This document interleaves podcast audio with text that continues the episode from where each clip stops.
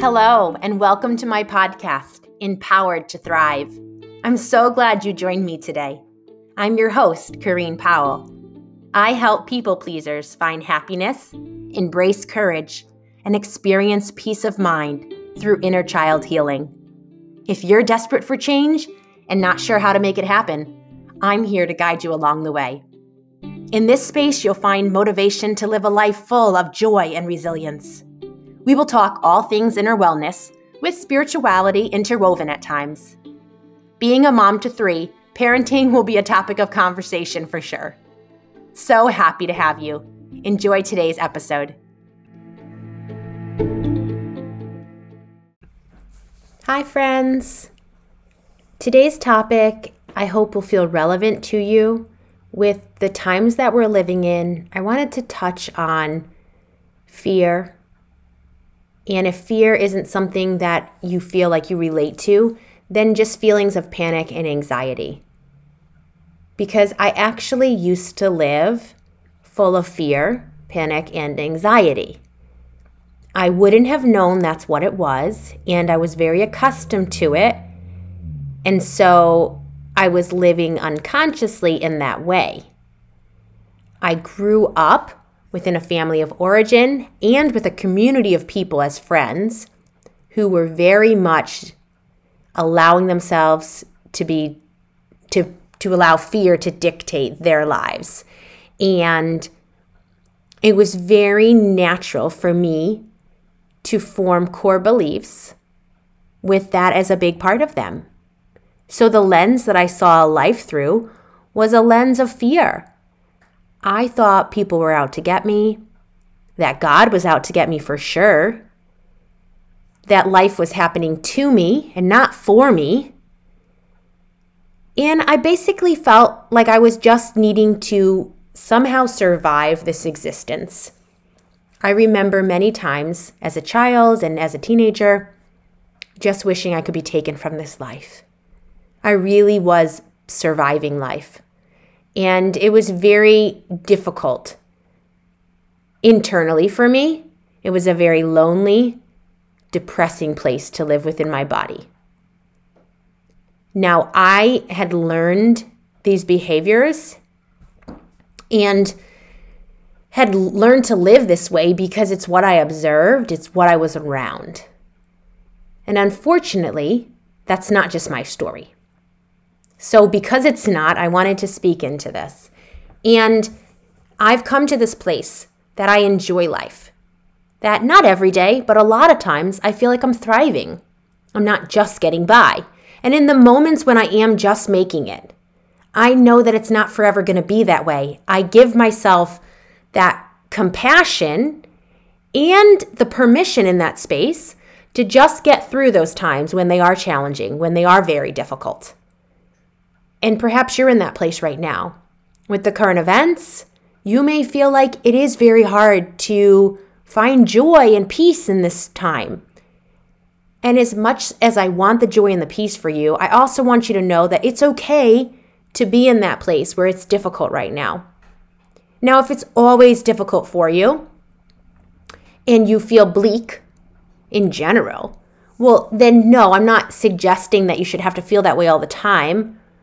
I'm not wanting you to have to be in that place all the time.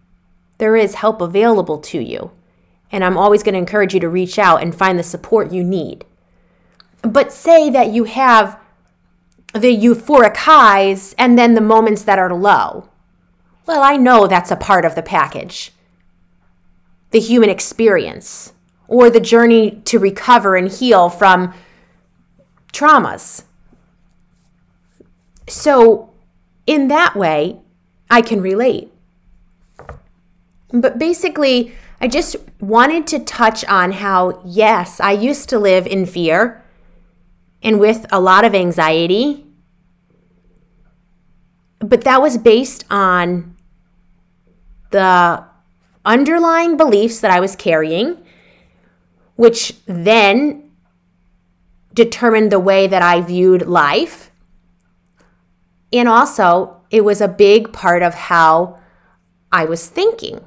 And because we have the ability to manage our minds and manage our thinking, it's very valid to start evaluating the thoughts that you think. What is your self talk like?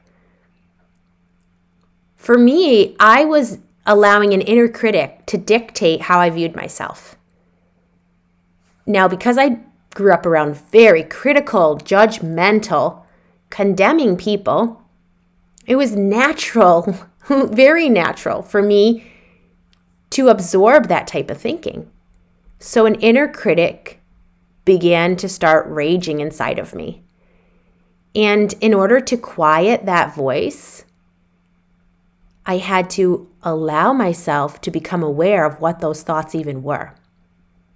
So if I stepped into a room and felt very uncomfortable within my body in that space and unsure of what people thought of me or how they perceived me, I have an opportunity then to either allow those concerns and fears to create that social anxiety or to take the thought and look at it, say, okay, I see I see you're afraid, Corrine, like really acknowledging what my feelings are and what my experience has been.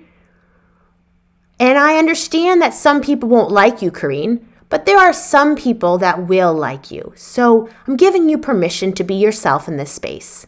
And because I do so much work with within myself and with other individuals on helping the inner child to heal, I am often going to speak about and within myself refer to the inner child because I know that when I step into a room and I feel those feelings of anxiety, it's really not always my, agro- my adult self who is feeling that way.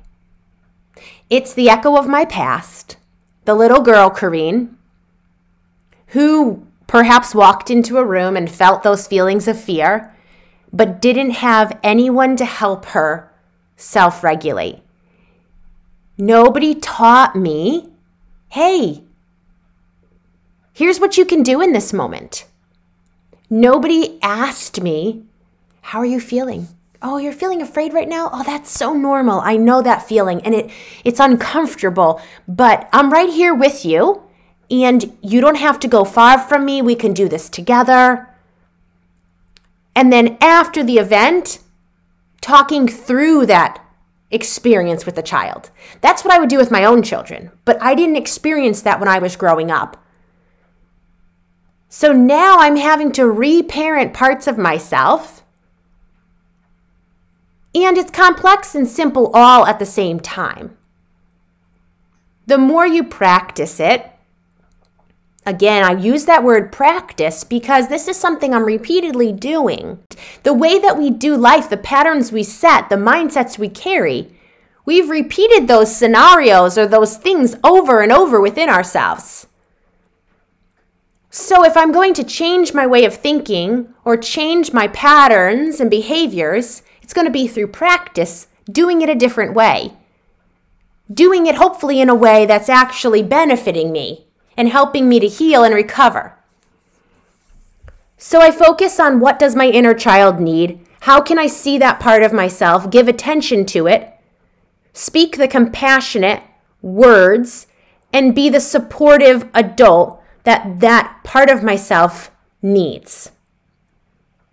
In addition to that, I'm aware of my thinking and I'm choosing to substitute certain words and phrases for something that's more compassionate and kind. I don't want to be the critic. I don't want to be the shaming voice. I want to let go of the self blame and the self judgment and choose compassion and love. This doesn't mean I need to deny things that are really going on. But there is so much within life that is all about perspective. And we get to choose the perspective we're going to have. Yes, certain underlying beliefs help form our perspective, but we always have the opportunity to change our beliefs. And so I hope that these little bits that I've shared with you can be helpful because we are all together in this walk of life. And I know that there is a lot of reason to be afraid and to feel panicky.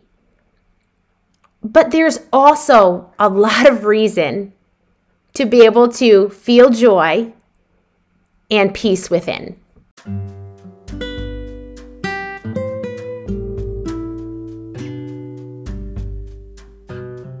I want to close out today's episode by thanking you for being here with me. We've made it to the end, and I hope what I shared has been helpful. If there is anything I've mentioned that you want to talk about in more depth, I would be so glad to connect with you. You can always find me on Instagram at change underscore radically, or go directly to my website, changeradically.com. Of course, within the show notes, there's other ways that you can connect with me. And if there is someone that you think would benefit from this podcast, please share it with them. To help my podcast get more growth and reach more people, please subscribe, review, and rate it. And until next week, I'm wishing you the very best.